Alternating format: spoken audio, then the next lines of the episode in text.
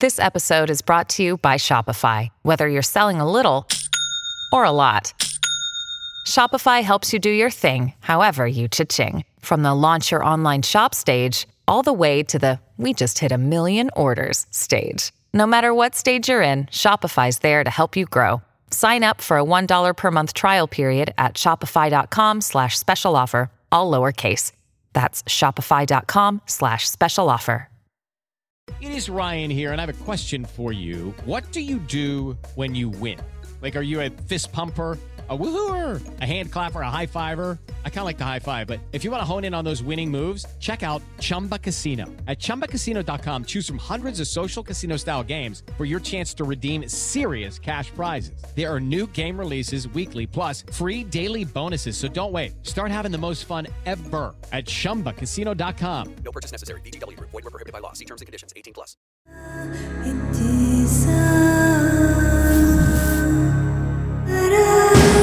This is True Crime Psychology and Personality, where we discuss the pathology behind some of the most horrific crimes and those who committed them from a scientifically informed perspective. I'm Dr. Todd Grande. I have a PhD in counselor education and supervision, and I'm a licensed professional counselor of mental health. Dr. Todd Grande, that's my YouTube channel. And I analyze the case of Jerry Ambrosic and Diane Babcock. Another question here is can I compare this case to the Brian Laundrie Gabby Petito case? In the summer of 1982, 19 year old Jerry Ambrosic and 18 year old Diane Babcock lived in British Columbia, Canada. They were romantic partners, and according to Jerry, Diane's family did not approve of this relationship. Jerry's view of the relationship was that they were star-crossed lovers. There were obstacles that were keeping them from being together the way they wanted to be. To preserve the relationship, the couple planned on making their way to South America and living in a jungle, surviving on what was available in the wild. Jerry claimed they were inspired by two movies Tarzan the Ape Man and Apocalypse Now. Watching Apocalypse Now and wanting to live in a jungle is like watching The Shawshank Redemption and wanting to live in a prison, or watching A Nightmare on Elm Street and looking forward to dreaming. Before the couple could take their magical journey into the jungle, Diane became pregnant and had an abortion. This delayed their plan, but on August 22, 1982, they were ready to elope. They made their way to Vancouver International Airport and rented a Cessna 150. This is a small single engine propeller driven aircraft. Jerry had taken flying lessons and he knew the basics of flying this aircraft. Their plan was to fly from Canada to the United States and ditch the plane in a lake. As the plane was sinking, they would exit onto a raft and make their way to shore. The plane would sink to the bottom of the lake and never be seen again. The couple took off from the airport and landed at another airport in Penticton, British Columbia. They stayed there for a little while. Then they flew north away from the airport before turning southeast toward Montana. About three hours later, they reached Little Bitterroot Lake near Marion, Montana. Jerry landed the plane on the water, but it flipped over. Jerry was able to get out of the aircraft, but he became disoriented as he was trying to get Diane out of the aircraft. She could not unfasten her seatbelt, and she drowned. Amazingly, a bag full of Jerry's clothes and $2,200 that they had taken on the trip floated to the surface. He claimed this was just by chance. He grabbed the bag and swam to shore. Jerry said that after making it to shore, he spent the next few days in shock. Some people saw him on the lake shore. He collected a few rocks together, set a fire, and burned various items, like documents. He eventually left the area and took a train to New York City. As Jerry was on the run, people noticed an oil slick on top of the lake. A police officer searched the debris from the fire that Jerry set and found a component called a gust lock. This is a mechanism that locks the control surfaces of an airplane. This particular one fit the yoke of a Cessna 150. The police searched the lake and found the aircraft with Diane's body inside of it, still in the seatbelt. It was later determined that the seatbelt had not malfunctioned, but it was flipped around, which would have made it more difficult to unbuckle. At this point, the authorities in Canada were looking for Jerry and Diane. They didn't know anything about the crash in Montana. About a week after the crash, Jerry called a friend of his in Canada named Tom Pawlowski. Jerry told Tom that he deliberately crashed into the lake in Montana and that Diane was still in the aircraft. Jerry said that he was calling from a bus terminal in New York City. The police did not know if Tom was telling the truth about this phone call, but they investigated and found out about the recovery operation in the lake in Montana. Now the police knew that Tom had been telling the truth.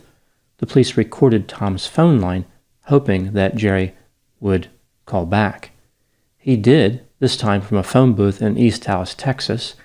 Jerry had hitchhiked there from New York City. When talking about the motivation of the ill fated trip, Jerry told Tom, I went because I was going, and she went because I guess she was in love with me, or something like that. Jerry said that Diane told him she couldn't live without him.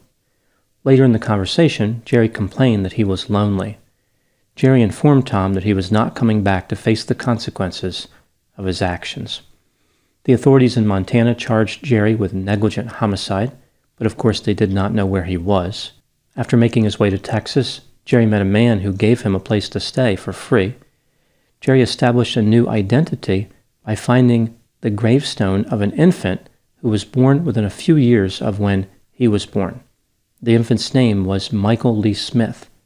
Michael had been born in 1964 and died in 1965. Jerry was able to obtain a birth certificate using Michael's name this allowed him to get a driver's license, social security number, and eventually a passport. Jerry became Michael Lee Smith as far as anyone knew. Jerry, now living as Michael, worked as a carpenter and earned a GED. He attended the University of Texas at Arlington and earned a degree in aerospace engineering. He was concerned about his true identity being discovered during security checks in the aerospace industry, so he switched to information technology. He started a software development company and was very successful. He bought a house in an upscale community in Plano, Texas, and even bought a $71,000 Dodge Viper. Jerry may have been able to escape justice forever, except he made a mistake when talking to his girlfriend. He told her his real name after she asked questions about some inconsistencies in his life story. She turned him into the authorities and he was arrested at his home in Plano, Texas on August 30, 2006. Jerry was extradited to Montana to face charges of negligent homicide. In May 2007, Jerry accepted a plea deal. He pleaded guilty to criminal mischief and criminal endangerment. He was given a suspended sentence of 10 years. At this point, he was sent back to Texas to face charges of passport fraud.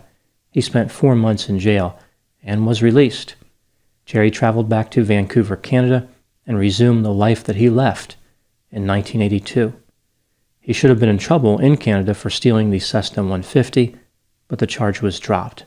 He did not face any criminal liability in Canada. Jerry wrote a book called A Tear in My Life. Jerry also created a website containing information about the case. I'll talk more about that in a moment. Now, moving to my analysis. There seems to be little question that Jerry was guilty of negligent homicide, even though he wasn't convicted of that crime. He attempted to land an aircraft in a lake. Any reasonable person would have known this was extremely dangerous and likely to lead to death, mostly because of the drowning part. I think the big question in this case is this Did Jerry intentionally cause Diane's death? Many people, of course, believe that he did. Some people go as far to say that he kidnapped Diane prior to killing her. Hello, it is Ryan, and I was on a flight the other day playing one of my favorite social spin slot games on chumbacasino.com. I looked over the person sitting next to me, and you know what they were doing? They were also playing Chumba Casino. Coincidence? I think not. Everybody's loving having fun with it. Chumba Casino is home to hundreds of casino style games that you can play for free anytime, anywhere, even at 30,000 feet. So sign up now at chumbacasino.com to claim your free welcome bonus. That's chumbacasino.com and live the Chumba life. No purchase necessary. VGW Group. Void were prohibited by law. See terms and conditions. 18 plus. 24 hours ago, I found out the person that I'd been dating and seeing for the last six months as a con man. That is my sister Emma. Andrew Tonks's lies had been so convincing, she'd invested $300,000 with him. However, the tables were about to turn on Andrew. What he didn't know was that Emma had discovered his real identity. But to get any chance of justice, Emma had to act like it was business as usual. Coming up in this series, and that's when murder, all this stuff goes through my mind. I'm really, really scared. I'm assuming Sarah has watched too much Netflix and figures I've been defrauding you. Couldn't be further from the truth. That's what this was a real life story that seems so unbelievable, but it was actually true. A true story that all starts with one simple swipe to the right. I'm Sarah Ferris. And I'm Emma Ferris, and this is my story Conning the Con.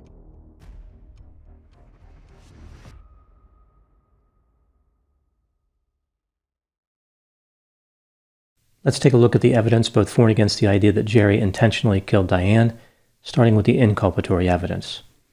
Jerry and Diane were both in an airplane that Jerry was piloting. He stated that he deliberately crashed into the lake in Montana.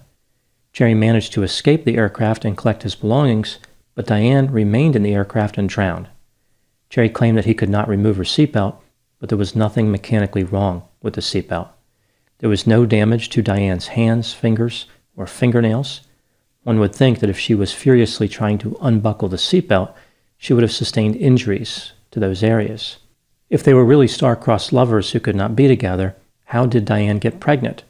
Clearly, they were able to spend at least a few minutes together and had some level of privacy. Jerry called his friend Tom and made it seem as though Jerry was on the trip for himself and Diane was just tagging along. Instead of accepting responsibility for his crime, Jerry built a new life in the United States based on fraud.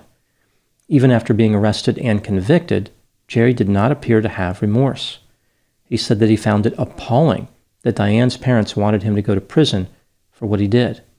Furthermore, he claimed that when he was living illegally in the United States, he was a model citizen because he paid a lot of taxes. Moving to the exculpatory evidence, there was a raft in the airplane with a couple which makes it seem as though they were preparing for a more orderly water landing, one that would have involved remaining alive after impact. Most people who fly find survivable landings to be the best. Students at the high school where Jerry and Diane attended confirmed that Diane's parents were not thrilled with the relationship. When Jerry called his friend Tom, he said he wanted Diane's body to be recovered. That's why he was calling. If he had no feelings for her at all, why would he have done this? It may have been that he was trying to get ahead of the story, like to give his defense a chance if he was ever caught. When looking at all the evidence, do I think that Jerry was guilty of intentionally killing Diane? I don't think that he was. I think this was a case of negligent homicide. I believe Diane was there voluntarily and was a conspirator in a plan that was more dangerous than she understood. Her mistake was trusting Jerry. It's hard to imagine why the state of Montana offered Jerry a plea deal. Getting a negligent homicide conviction should not have been difficult, but maybe there were concerns about prosecuting a case that was 24 years old. I think that Jerry certainly should have gone to prison for several years, but he was able to escape any meaningful consequences. Moving to the next section. As I mentioned, Jerry created a website that contains many documents, videos, and photographs associated with this case. I will give my thoughts on a few items that stood out to me from that website. Item number one Jerry talked about how he was born in Poland and immigrated to Vancouver, Canada at the age of 10. He talked about overcoming the language barrier and excelling both scholastically and athletically. I think this sets up the tone of the content on the website that Jerry was on a hero's journey. He was this incredible person who was destined for greatness before being victimized as part of a tragic love story. Item number two Jerry talked about how he met and fell in love with Diane. They were inseparable, but then the environment threatened their intimate relationship. Jerry said that they were armed with youthful innocence and yearned for adventure. They wanted to leave the area in a way that minimized the impact on their friends and family members. Nothing says minimal impact more than stealing a plane and deliberately crashing it into a lake. I don't think Jerry understood the art of subtlety. Item number three Jerry characterized his 24 years evading the authorities as a time when he was slowly piecing his life back together and trying to make sense of the accident. He claimed that the state of Montana ignored the evidence when they charged him with negligent homicide. Once again, we see that Jerry was the victim. He was trying to reassemble his life while being chased by the unjust authorities for a crime he didn't commit. He appeared to forget the part where his negligence caused the death of Diane. His narrative is all about Jerry, about his suffering. If he really loved Diane, he should have been happy to face justice. The best way that Jerry could honor Diane was to accept the consequences of his behavior. What Jerry was really saying is that he knew better than the authorities. They were somehow out to get him. They failed to understand his magical love story. Moving to the last section, the story of Jerry and Diane has several parallels to the Brian Laundrie Gabby Petito case. For example, both cases involved young lovers. The female partners died due to the actions of the male partners, who ultimately escaped responsibility. Both cases started with an adventure involving a vehicle traveling to an unfamiliar place. Both involved a rural area in the Great Plains, less than 500 miles apart. Both stories involved creative interpretations by the male partners about what happened, which were really attempts to rewrite history. The men developed this fantasy of a hero's journey. Jerry claimed that only he could escape the plane. Brian Laundrie said that he killed Gabby Petito because she asked him to. There was a lot of mystery surrounding the deaths and what happened afterward. There was an unsatisfactory outcome in both cases. I find it interesting because in the Brian Laundrie case, many people thought that he had a new identity and was living somewhere, perhaps in a foreign country. In Jerry's case, people initially assumed that he was dead, like the plane had crashed in the mountains somewhere. In reality, Brian brought an end to his life not long after committing murder, and Jerry started a new life right after Diane died. As far as the dissimilarities, it seems clear that Brian committed first or second degree murder, although of course he was never convicted. I don't think that Jerry was as culpable. As I said, I think this was negligent homicide, just as the authorities in Montana alleged. Now, moving to my final thoughts. There is this sense that by rewriting history, Jerry is trying to escape feelings of guilt or shame. Even though the law did not punish him significantly, he still has to live with what he did.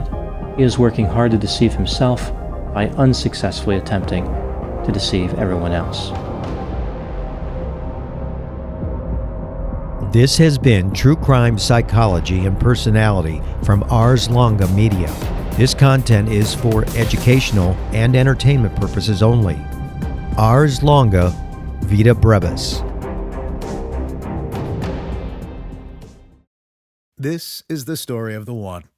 As a maintenance engineer, he hears things differently. To the untrained ear, everything on his shop floor might sound fine, but he can hear gears grinding or a belt slipping. So he steps in to fix the problem at hand before it gets out of hand. And he knows Grainger's got the right product he needs to get the job done, which is music to his ears.